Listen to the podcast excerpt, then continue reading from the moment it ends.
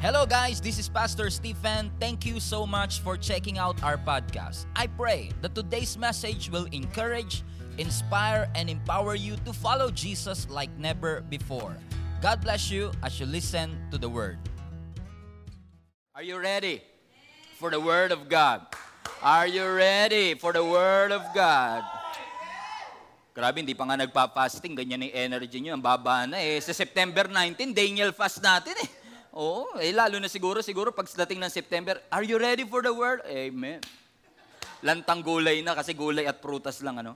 By the way, kung hindi pa po kayo nakaregister sa Daniel Fast, ha, mag-register po kayo. Ipipin ng ating social media team yung ating link para makapag-register kayo. I-save po ninyo yan para kayo makapag-register mamaya.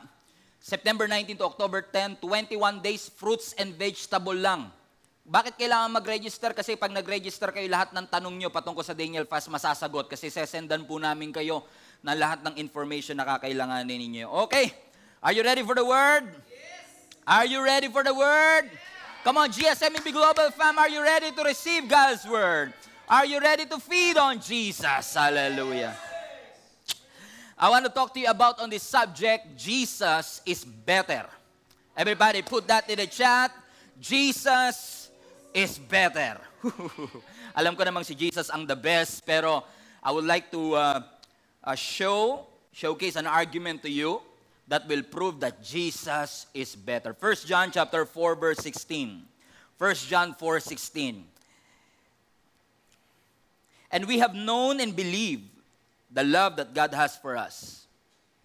God is love. And he who abides in love abides in God and God in him. And we have known and believed the love that God has for us. Question. Sino sa inyo naniniwala na mahal kayo ng Diyos? Sino sa inyo alam na alam nyo sa puso nyong mahal kayo ng Diyos? Alam nyo, iba yung alam mo lang na mahal ka ng Diyos sa naniniwala kang mahal ka ng Diyos. Ang sabi sa 1 John 4.16, and we have known and believed. Magkaiba yung word eh. Kasi sinasabi dito, pwedeng alam mong mahal ka ng Diyos, pero posibleng hindi ka naniniwalang mahal ka ng Panginoon. Because God is love, sabi nga rito, and He who abides, who remain, who stick, na natili sa pag-ibig ng Diyos, abides in God, for God is love. Actually, yung salita ditong believe is napakalalim. Ang ibig sabihin niya sa, sa NIV nga, ang ibig sabihin ng believe ay rely on God's love. Ibig sabihin, dependent ka. Nilagay mo yung pananampalataya mo, nilagay mo yung pagtitiwala mo na talagang mahal ka ng ating Panginoon. Napaka-importante nito mga kapatid sapagkat ang isang Kristiyano kailangan tama ang pinaglalagyan ng pananampalataya. Okay?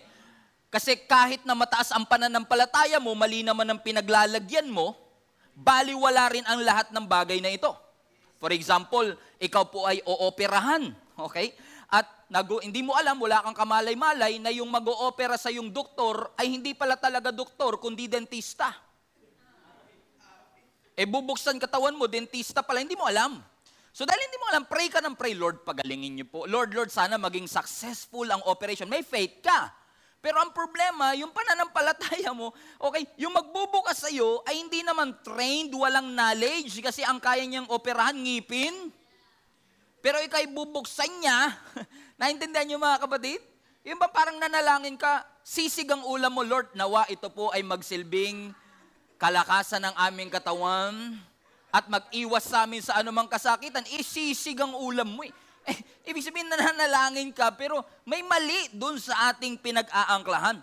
Kailangan po ang bawat Kristiyano may pananampalataya sa pag-ibig ng Diyos. Not ibig sabihin, kahit minsan parang feeling mo marumi ka, feeling mo parang malayo ka sa Diyos, naniniwala ka, hindi lang dahil alam mo, kundi dinidepende mo yung iyong pananampalataya na mahal ka talaga ng Panginoon.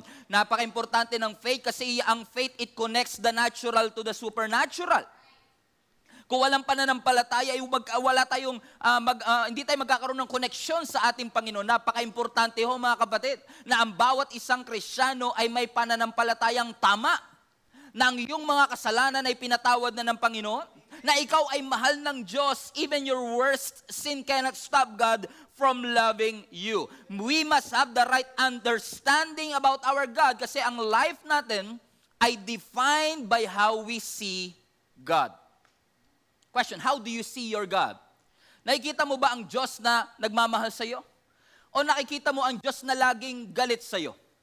Hindi ibig sabihin yun ang paniniwala natin ay yun ay laging totoo. May mga Kristiyano na ang paniniwala nila, ang Diyos ay magagalitin na minsang nagmahal, pero ang paniniwala natin, ang Diyos ay mapagmahal na minsang nagalit.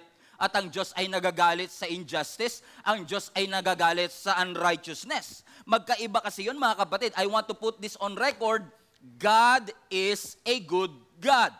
Mahal ka ng Diyos, pero ayaw ng Diyos ang ating mga kasalanan. At dahil sa galit ng Diyos, pwede niya tayong lipulin. Dahil sa galit ng Diyos, pwede tayo ay bigla na lang mamatay. Hallelujah. He can do that, but He would not do that because He loves you so much. Sabi mo sa katabi mo, God loves you. Kaya ang sabi ng Psalms chapter 30, His anger, yung galit ng Diyos, it lasts for a moment, but His grace lasts for a lifetime. Minsan may nagtanong sa akin, Pastor, bakit masyadong emphasize ang mga preaching mo patungkol sa pagmamahal ng Diyos? Nasaan ang galit ng Diyos sa mga preaching mo? Eh, pinipreach din natin na ang Diyos ay nagagalit sa unrighteousness. Pero sabi ng Psalms 30, oh, His anger lasts for a moment. Actually, kung gusto niyo ang technicality, ang English ng moment, 90 seconds lang yan eh. One moment, 90 seconds ang katumbas niya sa English word eh. Pero ang sabi dito, His anger lasts only for a moment, saglit lang. Pero ang, ang love ng Lord will last for a lifetime. O saan nyo ako gusto mag-emphasize ng preaching? Sa moment o sa lifetime? Doon tayo sa lifetime. Kasi alam natin na yung pag-ibig ng Diyos will last for a lifetime. I'm not saying na hindi nagagalit ang Diyos. Galit ang Diyos sa unrighteousness. Galit ang Diyos sa kasalanan. Do you agree? Kaya nga God loves, uh, God hates uh, the sin, not the sinner. Mahal ka ng Diyos pero galit siya sa kasalanan na meron sa ating mga puso. Do you agree? Nagagalit po ang Panginoon pero gusto ko lang sabihin sa inyo, kung magalit man ang Panginoon, hindi yan ang nature ng Diyos.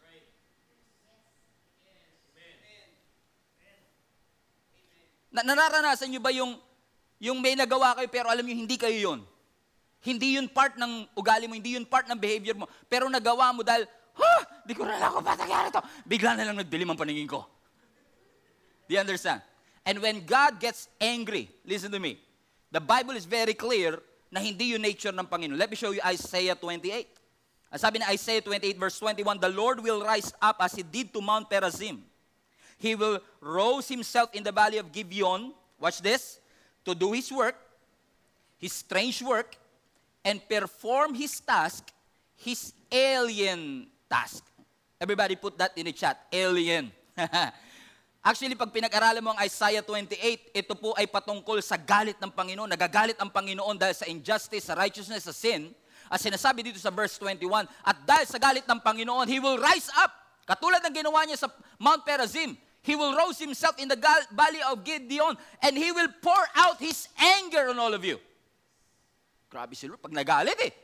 Pero ang sabi ni Isaiah, gagawin niya yung work na yon, but this work is a strange work. And this task is an alien task. Meaning, hindi ito gusto ng Panginoon. Ano itong sinasabing strange work? Ano itong sinasabing alien task? It is the outpouring of His anger on, the, on His people. It is the strange work, uh, the, the, the work of judgment. Ibig sabihin, nagagalit ang Diyos, binubuhos niya ang kanyang galit, pero kung siya ang tatanungin mo, ayaw niya yung gawin. But because He is God, and he will cease to be God kapag tinolerate niya ang unrighteousness, he has to be the God of justice. Question, mahaba po ba ang pasensya ng Panginoon? Yes. God's patience is so vast. Tingnan nyo na lang po ang katabi nyo. Yan po ang katunayan na mahaba ang pasensya ng Panginoon. Hallelujah. Ang lakas mag-amen ng katabi nyo para talaga may topa kayo lagi. Ah. Pero ang sabi ng scripture, yes, God's uh, patience is vast, pero at this point, God, God, is, God was fed up with their unrighteousness and He has to punish sin. And grabe to, pagka tinignan mo Isaiah 28, grabe, pag tinignan mo yung, yung gustong, i, yung ipaparanas sa kanila ng Panginoon, grabe, sasabihin ko sa iyo, babangunguting ka kung ikaw yung pinagsasabihan. So sobrang tindi. Alam nyo mga kapatid, if you will just realize kung gaano katindi yung galit ng Diyos na dapat nating pinasan at dapat nating naranasan, ay hindi ka makakatulog gabi-gabi. Your life will, will be filled of worry. You'll be terrified with God's anger if you, you will just take a hold of that, of that anger that God has for us. But thank God for our Lord Jesus Christ. Hallelujah. Mahal ka ng ating Panginoon na yes, deserve natin yung galit ng Diyos dahil sa mga kasalanan natin, pagkakamali natin. But 2,000 years ago, somebody came by the name of Jesus Christ who rescued us, who paid for our sin, na namatay para sa bawat isa sa atin. Always remember, hindi ka matuwid sa harapan ng Panginoon dahil sa mga matutuwid na bagay na ginawa mo kundi dahil sa ginawa ni Kristo para sa iyo 2,000 years ago na namatay si Kristo at nilibing at muling nabuhay para sa bawat isa sa atin. Kaya nga sabi ng Romans 3.20, For no one can ever be made right with God by doing what the law commands. Dahil ayaw ng tao na maranasan ang galit ng Diyos, ginagawa natin ang lahat para maplis ang Panginoon. And I'm not saying it's wrong. Pero what this verse is trying to say, walang kahit sino sa atin ang magiging tama sa harapan ng Panginoon sa pamamagitan ng pagsunod natin sa kautusan. Kasi ang sabi ng last part, sapagkat ang kautusan will simply show us how sinful we are. Ipapakita niyan sa iyo ang mali mo pero hindi ka aayusin nito. Sino sa inyo mga kapatid, nahihirapan kayong pag- palagpasin pag may nakita kayong salamin, hindi pwedeng hindi nyo tignan ang sarili ninyo salamin ng sasakyan. Pag nakakita ka ng salamin, lagi mo chinecheck ang sarili mo, di ba? Kasi you want to make sure na yung piniperceive mo sa isip mo na itsura mo, yun talaga sa salamin. Kasi minsan parang pogi-pogi mo dito. Pag tingin mo, ay grabe, pala, mukha pala akong puyat ng 3 years. Amen? At katulad ng law, ang law na ito, yung, yung Ten Commandments, yung mga law ng ating Panginoon, yung mga law sa sinusunod natin, eh, para tong salamin. Dalawa naman ang purpose sa salamin. It will reveal your beauty, but it will also expose your ugliness.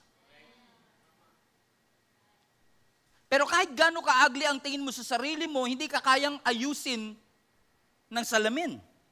When we face the mirror, what we're trying to do is to fix whatever is wrong with us. Tama? Inaayos yung sarili mo. Kung meron ka palang mancha dito, may, may dumi ka pala rito, tinatanggal natin yan. At alam nyo, nakakalungkot kasi ganyan na rin ang naging standard ng holiness ng Christianity nowadays na may mali sa atin, ayusin natin, ayusin natin. Ayaw natin magpalinis sa Diyos. Kaya ang holiness natin naging substandard.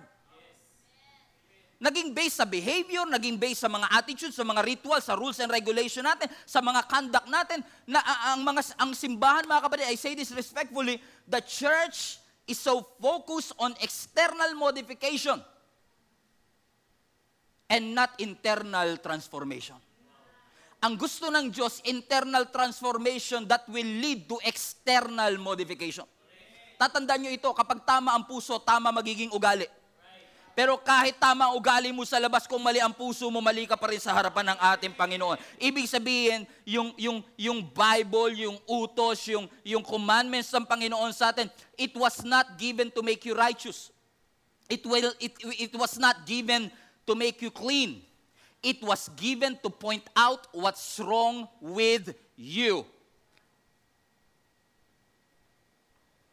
And I'm not saying wala ang mali si Pastor Stephen, but what I'm trying to say is this. Gano ka man katagal ng Krisyano, meron at merong mali sa atin na kailangang ayusin. Uh, dati po akong musician, mga kapatid, ang, ang gitara nilalagyan at sinasaksak sa amplifier. Yung amplifier, kung hindi ka talaga magaling maggitara, hindi nagmamagic ang amplifier na kapag nilakas mo, bigla ka nalang gagaling. Kahit na ilakas mo ng ilakas ang volume ng amplifier, kung hindi okay ang tugtog mo, hindi magmamagic yung amplifier, bigla nalang gaganda ang tunog nito. Minsan pag may na-realize sa ating mali sa atin, imbis na ayusin natin, ang ginagawa natin, nilalakas natin. Ang sabi ng amplifier, anong gusto mong gawin? Mag-magic ako? Hindi magmamagic yan. Kasi kung ano ang pumapasok sa amplifier na skill mo, yun lang talaga. Alam nyo mga kapatid, kahit anong sikap natin, kung wala si Kristo sa ating buhay, ay wala talaga. Kaya ang mga Pharisees galit si Jesus dyan eh. Nung, nung una kasi na masyado silang, masyadong mababa ang tingin nila sa ibang makasalanan kasi nga sila, meron silang quest for perfection. Kami kasi matuwid kami, kami, kami banal kami, yung, yung, yung commandments, 630 of them. Sinusunod naming lahat yan kapag hindi ka sumunod. Eh talagang hindi ka lang nila kaka, kaka uh, hindi ka lang nila iiwasan. Gugustuhin nilang patayin ka. Pero salamat sa Panginoon mga kapatid, listen to me. Salamat sa Panginoon. Kasi yung bagay na hindi mo kaya, ginawa ng Diyos. Listen to me. Since we cannot come up, Jesus came down. God's grace is not you coming to God. God's grace is God coming to you. Kaya ang grace ng Lord amazing. Kaya ang topic natin, the amazingness of God's grace. Na dahil si Kristo ay bumaba para sa bawat isa sa atin, yung righteousness na ito, na dati based on doing, now, it was given to each and every one of us as a gift. Wow! Dati ang righteousness, sweldo. Magpakabait ka, may righteousness ka. Pero ngayon ang righteousness, gift. Naranasan nyo na po ba tumanggap ng gift? Alam ko, February pa birthday ko, pero pwede kayong magbigay ng gift sa akin everyday. At sa lahat sa amin dito. ang regalo, imagine niyo si, si, si Robin, for example, yung gitarista natin. So, usapang gitara na rin lang naman, Brad. alam niyo, alam niyo mga kapatid, kapag si Robin niregaluhan ko, Bin, because of, na, ano ko sa'yo, na-touch ako sa buhay mo, bigyan kita, ito, bigyan kita ng, bigyan kita ng regalo, bigyan kita ng regalo. Okay, si Robin naman tuwa-tuwa, grabe. Thank you, Pastor, binigyan mo ako ng regalo. iPhone 14? iPhone 14, grabe, iPhone 14. Tuwan-tuwa si Robin, tapos bigla ko na lang sasabihin, pero Bin, ito pala yung resibo. Kung, kung kailan ka makaluwag-luwag, doon mo na lang bayaran. Sasabihin ni Robin, teka lang, ba't niyo ba ako binigyan? Babayaran ko rin naman pala. Kasi ang gift, binibigay mo sa isang tao na, na hindi ka nag expect ng kapalit. At ang Diyos, nung binigay niya yung righteousness sa'yo, hindi siya nag expect ng kapalit. Pero alam natin mga kapatid that God's grace will enable you to give more, to serve more, to, to give God more. Ang, ang requirement ng Ten Commandments, thou shall not steal. Eh, yung iba hindi nagnanakaw, pero hindi rin nagbibigay. Pero ang God's grace, it will enable you not just to not steal, but to give more. Ang mga taong namumuhay sa grace, generous. Iba yung nagagawa ng grace ng Lord eh. Hindi lang fulfillment ng law. How much more ang sabi nga ng Hebrews? Kasi grabe. Yung nagagawa ng grace ng Lord sa ating buhay. Grabe to ha. Libre mong natanggap pero kapag may kapag umepekto sa buhay mo, ibang level. Right. Hindi ka napipilitang mag-serve, hindi ka napipilitang umattend, hindi ka napipilitang magbigay. Kusang lumalabas kasi grabe, yung grace nga ni Lord, ito binigay sa atin. It will enable you to give more. Libre. Amen. Pero hindi ibig sabihin cheap.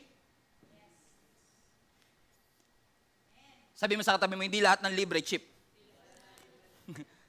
Kasi buhay mismo ng ating Panginoong Isus, kung alam nyo lang ang value ng buhay ng ating Panginoong Isus, na ibinigay para sa ating mga kasalanan, overpayment pa nga yan eh. Pero dahil mahal ka ng Panginoon, binigay ng Panginoon sa iyo. Nga lang, masyado tayo naging busy sa, what must I do to be saved? What must I do to be saved? Parang yung attorney dun sa gospel, what must I do to be saved? Wrong question. It's not about what you can do to be saved, but what God did to save you. Yun ang importante. Yung ginawa ni Kristo para sa iyo na kailangan nating paniwalaan, na kahit hindi po tayo perpekto, hindi natin naabot yung standard, si Lord Jesus mismo ang nag-enable sa atin para magawa ang lahat ng bagay na ito. Kaya alam niyo sa totoo lang, yung mga nagbabackslide, na-realize ko, karamihan, if not all of them, na nagbabackslide, ibig sabihin, bumabalik sa dating buhay, mga sincere na kristyano yan. Sobrang sincere nila, ayaw nilang lumapit sa Diyos na para silang hypocrite. Kaya sabi nila, hindi ako karapat dapat, aalis na lang ako. Kasi feeling nila, I don't have it, I don't have what it takes. But let me just tell you this. Even though you sinned against God, you can always come to Him. Amen. Come to Jesus. As messed up as you are. Pastor, di mo alam ginawa ko. Thank God, di ko alam. Pero alam ng Diyos. And yes, kahit alam niya, even your worst sin cannot stop God from loving you. Tingnan niyo mga kasama ni Jesus. Tingnan niyo kung saan associated si Jesus sa gospel. Sa mga tax collectors, sa mga sinners, sa mga outcasts, sa mga overlooked. Kaya nga galit na galit ang mga Pharisees, ginawa na nila ang lahat para maging perpekto sa harapan ng Diyos. Tapos ang kasama ni Jesus, yung mga effortless sa buhay, yung mga hindi nagpupunta sa synagogue, yung mga pinatalsik nila sa kanilang mga community. Look at this, Matthew chapter 9. Ito yung calling ni Matthew mismo. Matthew 9 verse 10 to 12. Are you still here? What a wonderful news, isn't it? Sabi ng verse 10, while Jesus was having dinner at Matthew's house. Pwede po bang palakas yung monitor ko dito, please? While Jesus was having dinner at Matthew's house, look at this. Many tax collectors and sinners came and ate with him. Isa sa mga pangarap ko yan, kumain kasama ang Panginoon. So these tax collectors, sinners, are eating with Jesus and his disciples. And when the Pharisees, these are the perfectionists of their society, the religious leaders of that time, when they saw this, nung nakita nila ito, sabi nila sa mga disciples, bakit yung si Jesus kumakain kasama ang tax collector and sinner? Kinas out na namin yung mga yan. And on hearing this, verse 12, Jesus said, It's not the healthy who needs the doctor, but the sick. But go and learn what this means. Everybody say, go and learn what this means. That's interesting. Kasi kung ano man yung sinabi ni Jesus na go and learn what this means, we don't go and learn what that means. Kasi sabi ni Jesus, go and learn what this means. I desire mercy and not sacrifice. Now, Jesus now was quoting from Hosea 6.6. He was quoting from Hosea 6.6 nung sinabi niyang, I desire mercy and not sacrifice, for I have not come to call the righteous but the sinners. So galit na galit ang Pharisee, ba't mo kasama yung mga makasalanan? Ang sabi ni Jesus, okay guys, guys, relax. Go and learn what this means, ha? I desire mercy, not sacrifice. Kasi hindi ako pumunta rito para tawagin yung mga righteous, righteousa na katulad nyo, kundi pumunta ako rito para sa mga makasalanan. I desire mercy and not sacrifice. Everybody put that in the chat. I desire mercy and not mercy, sacrifice. So ibig sabihin, mas pinapaboran ng Lord yung mercy kaysa sa sacrifice na kung gusto natin ugatin ng sacrifice, kailangan natin bumalik all the way to the Old Testament. Kasi sa Old Testament, sa Old Covenant, kung magkakasala ang isang tao sa harapan ng ating Panginoon, kailangan niyang magbigay ng sacrifice na literal na hayop na magiging substitute. Siya dapat ang mamamatay, siya dapat ang paparusahan, pero yung hayop ang papatayin on his behalf. Gets? Na sinasabi ng Lord dito, galit na galit kayo sa mga sinners, sa tax collectors, galit galit kayo sa kanila, kasi kasama ko sila. Teka lang, kayo kasi masyado kayo nakafocus sa sacrifice. Na ito ginagawa ko para sa Lord. Ito, pero teka lang, I desire mercy, not sacrifice. Baka mamaya masyado ka nakafocus sa mga ritual na ito dapat kong gawin, dapat kong mag-serve, dapat akong magbigay. Teka lang, you don't understand. Hindi ko sinasabing mali yan. Pero sinasabi ko, mas I desire mercy and not sacrifice. Kasi in the first place, listen to me, kasi in the first place, kaya nga may tabernacle, kaya nga may sacrificial offering, kaya nga may church. Kasi merciful ako eh. Eh, kung tutuusin lang nagkasala ka, dedo ka na dapat eh. Pero naging merciful pa ako, kaya nga sabi ko, sige magkaroon ng tabernacle para may chance sa kayo magbago. At tumingin ng tawad. Tapos ngayon, masyado kayo nakafocus sa sacrifice, nakalimutan nyo, kaya kayo nakakapag-sacrifice, kaya kayo nakakapag-church, kaya kayo nakakapanalangin, nakakapagbigay, kasi merciful ang Diyos. Kesed. I am a merciful God. This is making sense, mga kapatid. Na, na, na, na, na, na ang Diyos, in-institute niya ang tabernacle, in-institute niya yung, yung temple meeting, kasi uh, ang, ang temple meeting, mga kapatid, was from from Egypt to the promised land, saan sila sasamba kung nasa wilderness sila? So sabi ng Lord, okay, ito gagawin nyo, magtayo kayo ng tabernacle, ito yung portable, mobile na church, literal. Kasi kapag umalis na sila dun sa campsite, babaklasin nila yon, lalakad sila uli, tatravel sila, kung saan na naman sila magkakamp, ipupwesto na naman nila yung tabernacle sa gitna nilang lahat. So portable mobile church at that time. sabi ng Lord, kaya may tabernacle kasi gusto ko pa rin na makalapit kayo sa aking presensya. Baka masyado na kayo nakafocus. Tama ba sacrifice ko? Tama ba sacrifice ko? Tama ba sacrifice ko? Sabi na, sabi na kailangan natin ma-realize mga kapatid, oo, dapat lang na i-check natin kung tama ang ating mga sacrifice sa Panginoon. Pero teka lang, huwag niyo kakalimutan. Kaya nga kayo nakakapag-alay in the first place. Kasi merciful ako. Kasi ang sabi ng Lord, since alam ko hindi nyo kayang maging morally pure, baka sakaling kayang maging ritually pure. Daanin natin sa, okay, gawin nyo to. Pero nakafocus na yung mga Pharisees sa ritual, hindi na nila kilala yung Diyos. It's not about the sacrifice. is about the mercy. Kasi kung walang mercy, walang tabernacle. So He's not after your sacrifice. Listen to me. Jesus loves to show you His mercy. Whew, Lord. Jesus loves to show you His grace. Somebody came by the name of Jesus Christ that took away your sin, took away your shame. Divine exchange para hindi ka yung maghirap.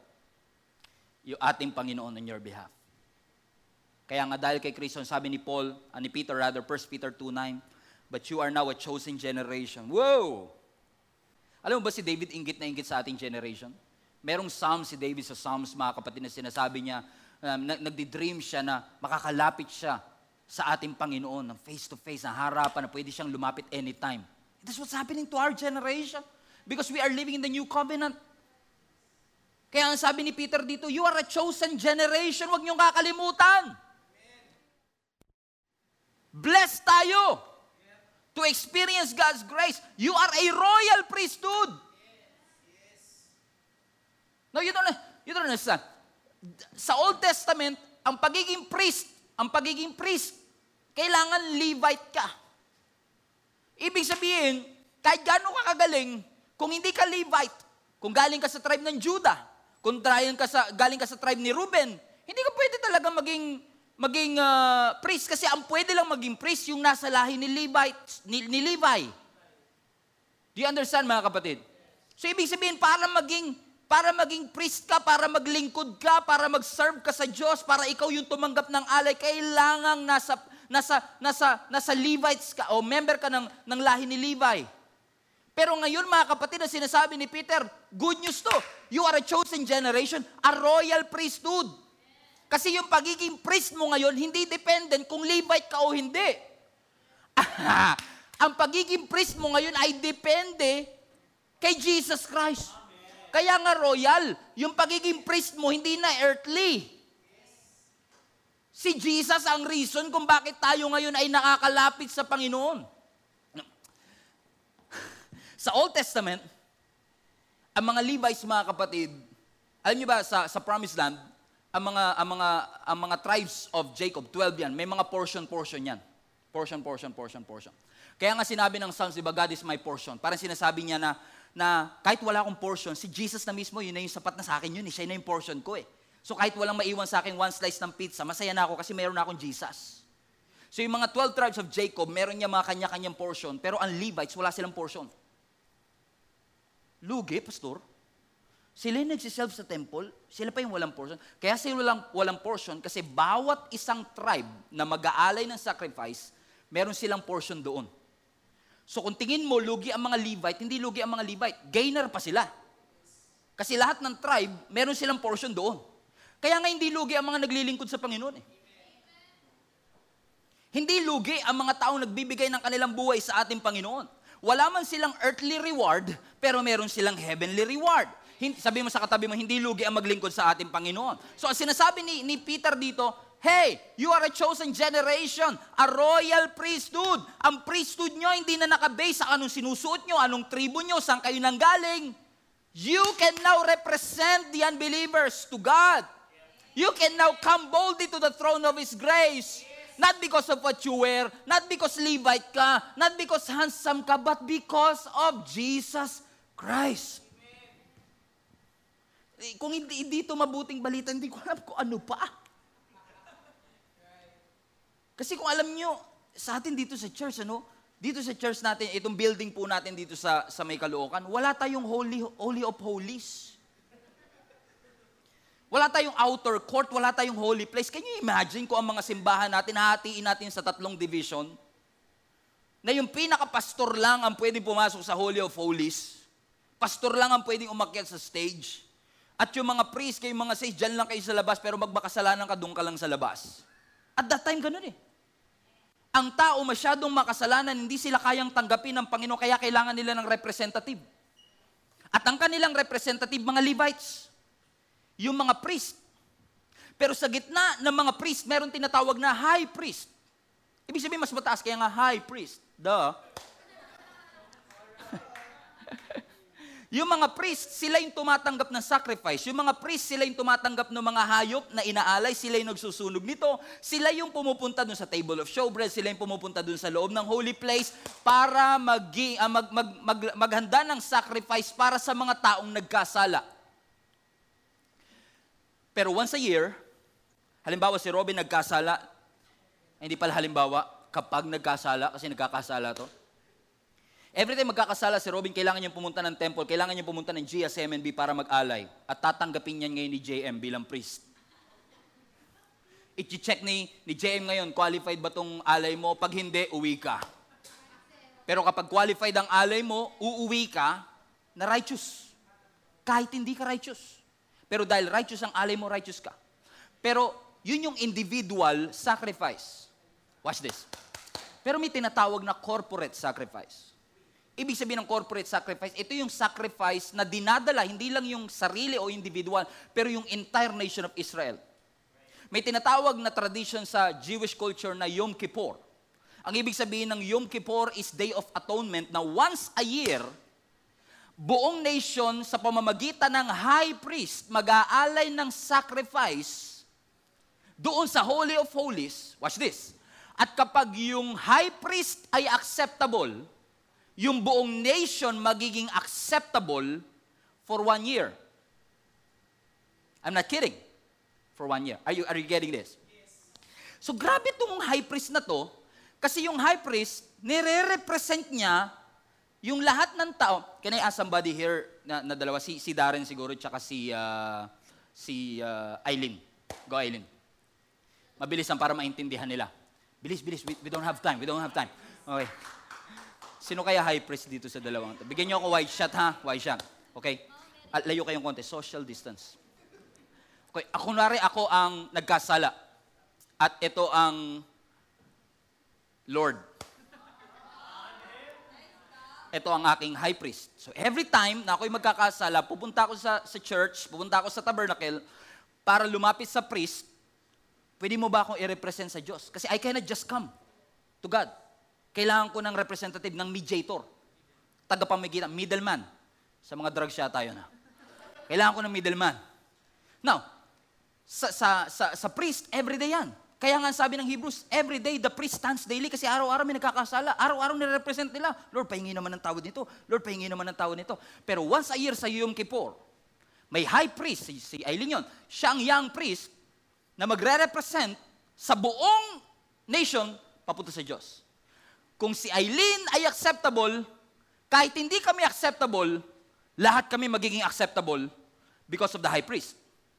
Pero kahit ako ay acceptable, pero yung aking high priest ay hindi access, acceptable, baliwala yung aking pagiging mabuti. Kasi yung righteousness ko at yung righteousness ng buong bansa, dependent sa high priest. Ganun ka-powerful ang pagiging high priest. Ulitin ko ulit. Kung ang high priest unacceptable, you will be unacceptable. Paano nangyari yung pasto? Kasi God works through leadership. Alam niyo ang kaibahan ng prophet sa high priest, ganito lang. Ang prophet, supposedly ako ang prophet, ako ang prophet, I represent God to man. Ito sinasabi ng Lord, thou says the Lord. Pero ang high priest, he represents man to God. Are you getting this? Okay? Kaya nga sa Old Testament, yung mga prophet, eto sabihin, wala magagawa ng tao, ito pinapasabi ng Lord. Pero ngayon ang mga high priest, they, they represent us. Ganon ka-powerful. Kaya kailangan yung high priest mo perfect. Kaya kailangan yung high priest mo acceptable. Kasi kahit anong mabubuting gawa mo, kung yung high priest mo wala, buong nation, kung yung high priest mo namatay sa Yom Kippur, lahat kayo, unacceptable for one year. You're gonna wait for another year para maging accepted. Mag-expect ka na ng disaster kapag hindi accepted ang high priest mo. Thank you. Ganun ka-powerful. Paano nangyari ito, Pastor? Because God works through leadership. Ang Lord kapag umalaw sa leadership, even if the nation is good, pero ang high priest rejected, we are still rejected. In other words, listen to me in case you missed. Your standing before God is dependent on your high priest. Bored na bored ni iba. Sa akin sinasabi. Do you understand what I'm saying? It's not dependent on your performance. It's dependent on what your priest is doing. Kaya nga sa Bible, ang high priest, even yung kanyang susuotin, meticulously designed by the Creator. Watch, basahin niyo yan sa Old Testament. Kahit yung mga gems niya dito, gem, parang Mobile Legends siya. Kahit yung mga stones dito sa kanyang breastplate, 12 stones representing 12 tribes of Jacob. Yung onyx stone sa kanyang shoulder, anim-anim na mga tribes of Jacob. Even yung kanyang damit, yung ephod, kaya siya, kaya siya blue. Yung umim and turim na nagsisilbing uh, sinturon para hindi masira. Ganon katindi ang Panginoon kasi kayo, yung high priest ang representative ng buong nation sa buong mundo.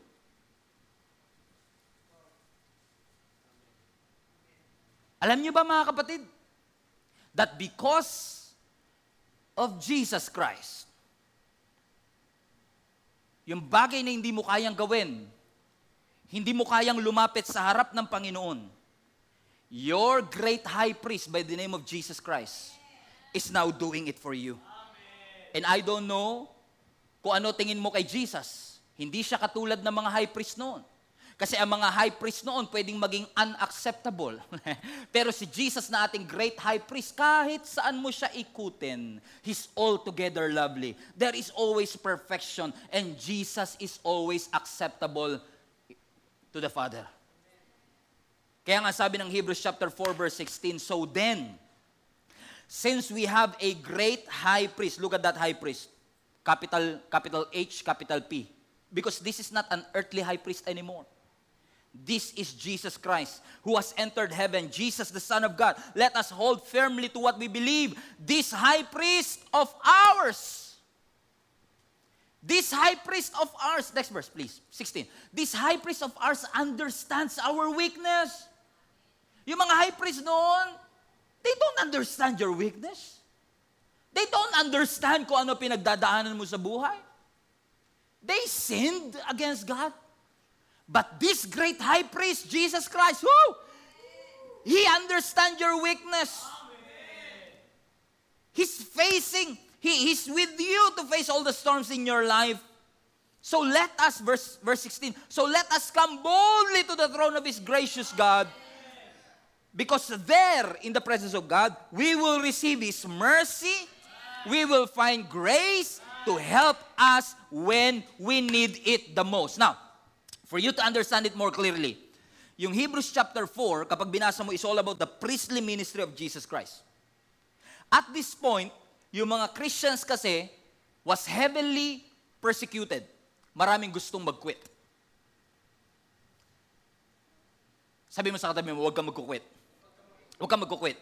At yung writer ng Hebrews, ini-encourage sila, ba't kayo mag-quit? No. Stay in faith. Kipipitaw. Alam ko marami nagpe-persecute sa inyo kasi pinipresyo si Jesus muling nabuhay. Huwag kayong bibitaw. Bakit, bakit, bakit? Ang motivation ng writer ng Hebrews, sinasabi sa kanila, because what you have now is greater than what you had before. I said it again. What you have, Jesus Christ, is greater than what you had in Judaism. What you have, the high priest that you have, is greater than what you had What you had back there was earthly priest. What you had back there was earthly great uh, earthly high priest. But what you have right now is the great high priest. Sila may term sila kung kailan lang sila pwedeng maging high priest. Yung iba 10 years, yung iba 12 years. Pero yung high priest mo ngayon forever.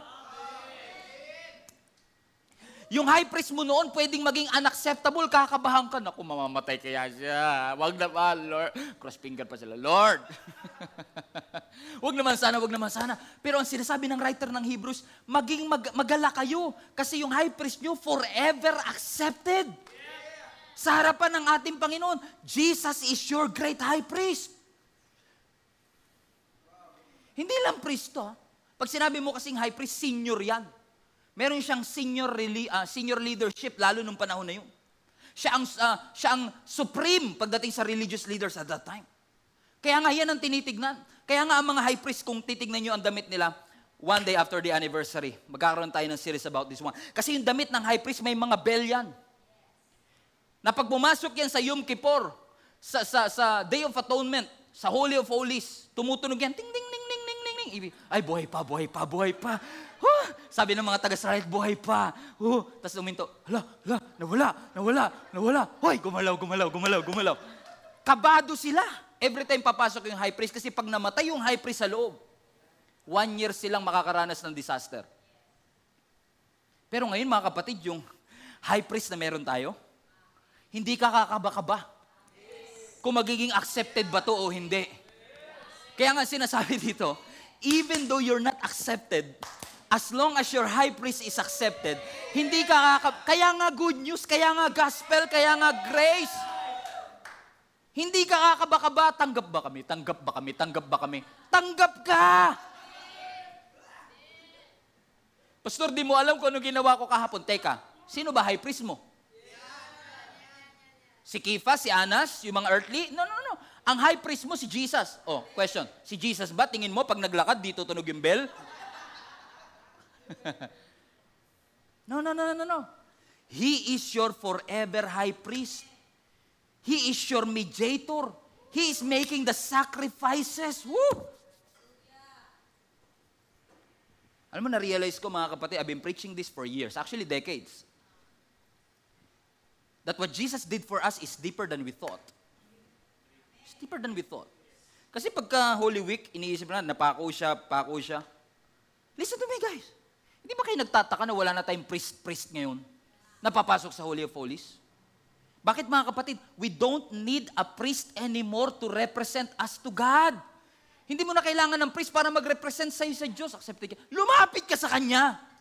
Pwede na. Pwede ako manalangin. Pastor, pwede na. Paano nangyari, Pastor? Namatay si Jesus para sa iyo. Na sabi ng scripture, when Jesus died, buried, and rose again from the dead, 2,000 years ago, yung naghihiwalay na kortina, na ang sabi ng maraming scholar, kahit dalawang kabayo, hindi kayang punitin.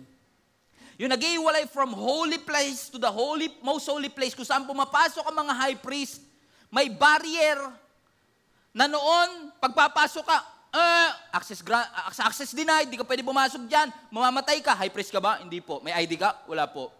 May quarantine pass ka, vaccination card? Wala. Access denied. Di ka makakapasok. But 2,000 years ago, mga kapatid, tinanggal ng Lord ang lahat ng vaccination card, quarantine card.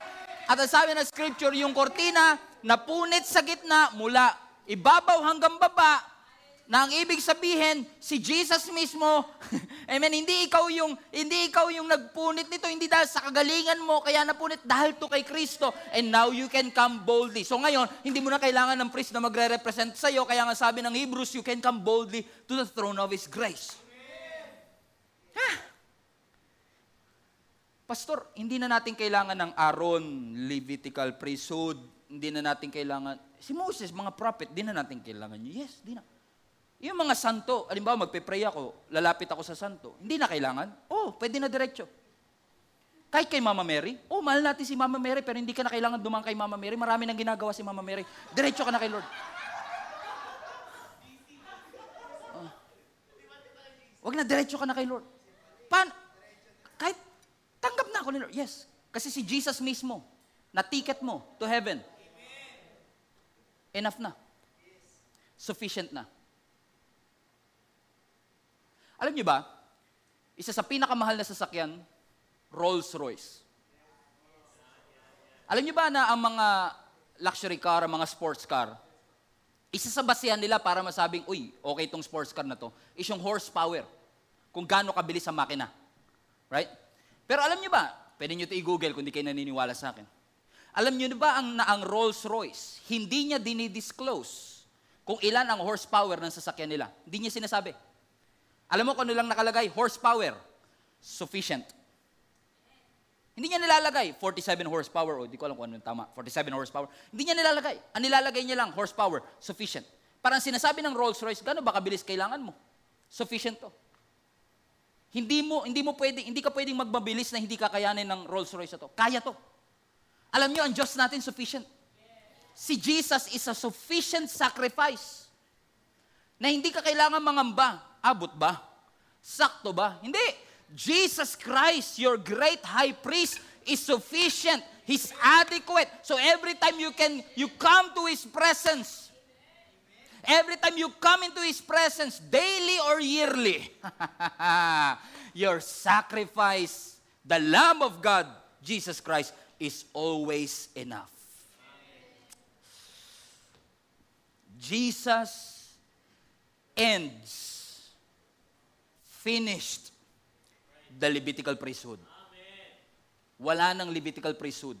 Kasi si Jesus na ang ating great high priest. Now, before I close, actually, I'm closing.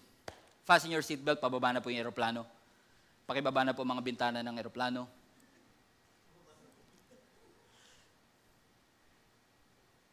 Sa Matthew, mga kapatid, may story kung saan, alam niyo ba, sa time ni Jesus Christ, nung siya ay nabuhay at naging, nagkatawang tao, merong, merong high priest at that time.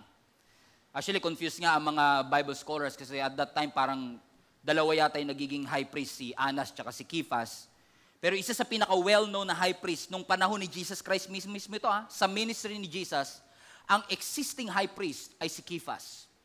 Now, si Kifas, mga kapatid, interestingly, ay strong opponent ni Jesus. Kasi ang thinking ni Kifas, kapag itong si Jesus nagpatuloy sa mga milagrong ginagawa niya, delikado ang Judaism. So kailangan itong Jesus na tumapatay. Kaya two days before Jesus died on the cross, two days before Jesus died on the cross, tinipon niya yung mga Sanhedrin, tinipon niya yung mga Sadducees, nagkaroon siya ng secret meeting para ipapatay si Jesus Christ. Before pa to. Hinahanapan nila ng mali si Jesus Christ. Kasi kapag nahanapan nila ng mali si Jesus Christ, pwede nilang ipapatay legally. Legally. This was two days before Jesus was crucified. Two days before the Passover celebration. And then two days later, two days later, on the night on which Jesus was betrayed, gabing-gabi, illegal, nagkaroon ng pagtitipon muli. Itong si Kifas at yung mga Sanhedrin kasi nakabalita sila na may mga tao daw na nagte-testify na itong si Jesus Christ ay may ginawang mali. However, yung mga testimony ay false. Hindi totoo. Pero dahil excited silang ipapatay si Jesus, kahit alam nilang hindi valid yung mga testimony, pinatawag nila, bigla sila nagkaroon ng secret meeting. At ito po yung napapanood natin sa Passion of the Christ. That night, Jesus was crucified, dinala siya sa harapan ni Kifas bago siya daling kay Pontius Pilate. Remember the story? Yung naaalala niyo yung topic ko about kay Peter na siya ay nasa bonfire at nakasilip siya kay Jesus nung dininay niya si Jesus. As si Jesus ay lumingon kay Peter, ang kaharap ni Jesus at that time si Kifas. Because that same house is the same house kung saan uh, niliti si Jesus ni Kifas, anong high priest at that time, at dun din ni Peter dininay si Jesus three times. I want you to follow this story before we close. Just for you to realize not just the symbol but the power of what Jesus did for you. Ang sabi ng Matthew chapter 26 verse 59, the chief priest or the high priest in the whole Sanhedrin were looking for false ev- are you still with me? They are looking for false evidence against Jesus. Di nila alam perfect lamb to. so that they could put him to death. Verse 60, but they did not find any. Though many false witnesses came forward. And then the high priest, Kephas, stood up and said to Jesus, actually, in-skip ko yung 61 kasi sa 61, dun tinestify. Sabi mo, di ba, i-destroy mo yung temple and you will rebuild in three days. Inakusahan siya ng mga false na mga accusation. And then sabi ng high priest, tumayo ang high priest si Kephas, sabi niya sa kanya, hindi mo ba sasagutin yung mga paratang sa'yo? Si Jesus kasi tahimik lang all night. What is this testimony that these men are bringing against you? Hindi ka ba magsasalita? Verse 63. But Jesus remained silent. Kapit kayo, kapit kayo. This is good. And then the high priest said to them, I charge you. He's using his authority now. Nakakaya, no? Yung high priest sa harap ng great high priest. Pinagsasabihan ng high priest, yung great high priest, I charge you. Siguro ngayon kung alam niya lang, oh no, oh no. Hindi niya pa kasi alam ng time. I charge you under oath, sabi niya. Ibig sabihin, I charge you for the record by the living God. Tell us if you are the Messiah. Sabihin mo na kung ikaw talaga ang Messiah kasi kapag sinabi ni Jesus na oo, pwede niya sila ipapatay. Hinuhuli niya si Jesus. And verse 64 na sabi ni Jesus, You have said so. In New King James, Jesus said, I am. And I can imagine yung mukha ni Kifas. Galit na galit si Kifas eh. Kasi yun yung inis na inis siya. Kiniklaim ni Jesus na siya ang Son of God. Yun yung inaantay niyang breaking point na masasabi niya talaga, You're dead! Kaya kung ako si Kifas, kung ako yung artista, Ah! Ah! Sabi ni Jesus, I am. But I say to all of you, ang sabi ni Jesus, from now on, from now on, from now on, this is the end of an era. From now on, you will see the Son of God sitting at the right hand of the Mighty One and coming on the clouds of heaven. Siguro sabi ng mga, yung mga Sanhedrin at that time, yung mga tao dati, Whoa! Whoa! Whoa! Sinasabi mo, ikaw, ang Messiah, yung inantay namin for hundreds of years, yung pinaprophesy, wow! Sabi ni Kifas, ah! Then, watch this. And then after Jesus responded, Kifas did the most shocking, unexpected, unprecedented, unimaginable act. At sabi ng scripture, verse 65, Then the high priest, watch this, tore his clothes. Ah! Hindi S lumabas. Pinunit ni Kifas yung kanyang damit. Sabi niya, Blasphemy! Kalapastanganan! You don't say that you are the Son of God. Kasi being a representative of man to God, He cannot accept it. Why are you saying that you are the Son of God? Pinunit. Bakit unimaginable? Well, look at this. Alam niyo ba mga kapatid that God was met- meticulously designed the high priest garment to the point na ang sabi ni Jesus sa Leviticus chapter 21 verse 10. Watch this. 21:10, I want you to see this. The high priest has the highest rank of all the priests. The anointing oil has been poured on his head, leadership. That he has been ordained to wear the priestly garments. Everybody say garment. Watch this, watch this. Kapit, kapit, kapit. Garments. And he must never he, leave his hair uncombed or tear his clothes. Hindi pwedeng punitin ng high priest yung kanyang damit. Kasi if you'll do that, you're gonna die. Death penalty ang parusa sa high priest na pupunit ng kanyang damit. Alam ni Kifas yan.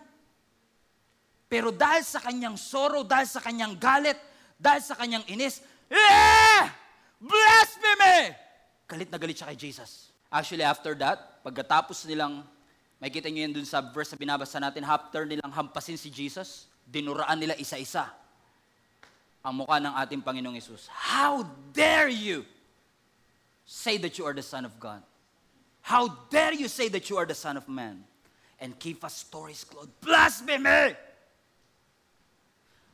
Alam niyo ba mga kapatid na ang pangalan ni Kifas in the Hebrew, ang ibig sabihin ay rock or bato?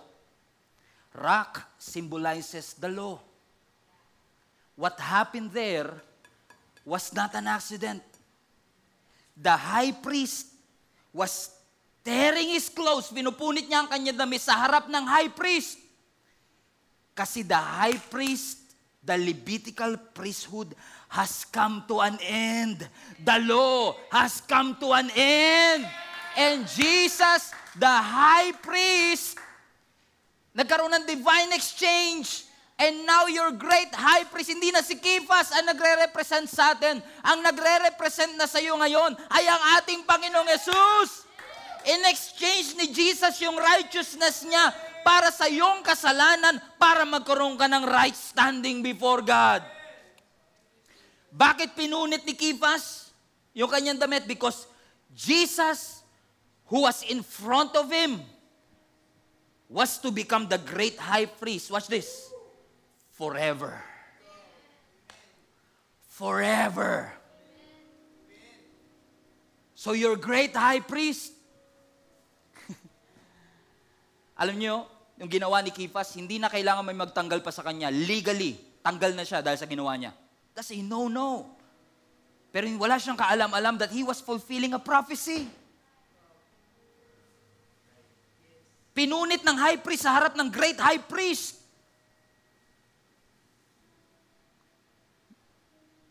The Levitical priest is over. Because I am now your great high priest. Hindi katulad ni Kifas, he cannot relate to your weakness. But Jesus, your great high priest, forever. Take note ha. Hindi one year.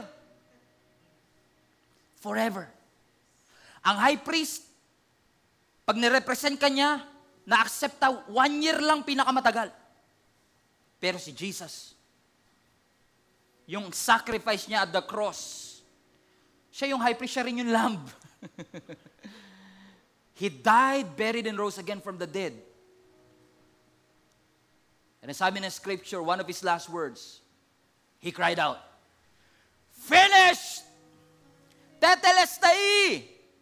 Ibig sabihin, it's done. It's over. You are now free from the penalty of sin. You are now free from the power of sin. Kaya nga ang freedom, bloody business, because Jesus shed His blood for you and for me. He was your lamb. He is your lamb. He is your great high shepherd. He ended the Levitical priesthood so that you and I now can come boldly. Huwag kang mahiyang lumapit sa Diyos. Huwag kang matakot baka hindi kanya tanggapin. Kasi ang representative mo, ang mediator mo, si Jesus Christ mismo. Jesus exchange yung righteousness niya sa iyong kasalanan. Please, ipagpalit mo rin yung kasalanan mo. Ibigay mo kay Kristo at tanggapin yung righteousness na ibinigay niya sa iyo. You are forgiven. Hold on, hold on, hold on. Hold on, hold on. Para sa mga Bible scholars dyan. Pastor, teka lang, teka lang. Si Jesus, hindi siya galing sa tribe ng Levi. He's not qualified. O nga no, galing si Jesus sa tribe ng Judah. Hindi siya pwede. Kaya nga, ang sabi ng writer ng Hebrews, your high priest, Jesus Christ, is your high priest forever. Watch this. In the order of Melchizedek. Hindi kay Levi. Melchizedek. Remember sa Genesis? nung, nung hinarap ni Abraham si Melchizedek, nagbigay siya ng tithes. Kaya ang tithes, umpisa pa lang wala pang Ten Commandments, may tithes na. Binigay ni Abraham yung kanyang tithes kay Melchizedek. Si Melchizedek na walang genealogy, bigla na lang nag-appear na ang pangalan ay King of Salem.